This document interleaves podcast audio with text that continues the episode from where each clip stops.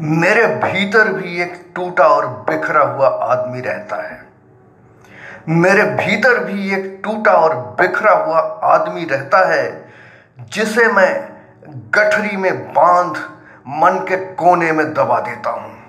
जिसे मैं गठरी में बाँध मन के कोने में दबा देता हूँ कि वो सांस भी ना ले सके।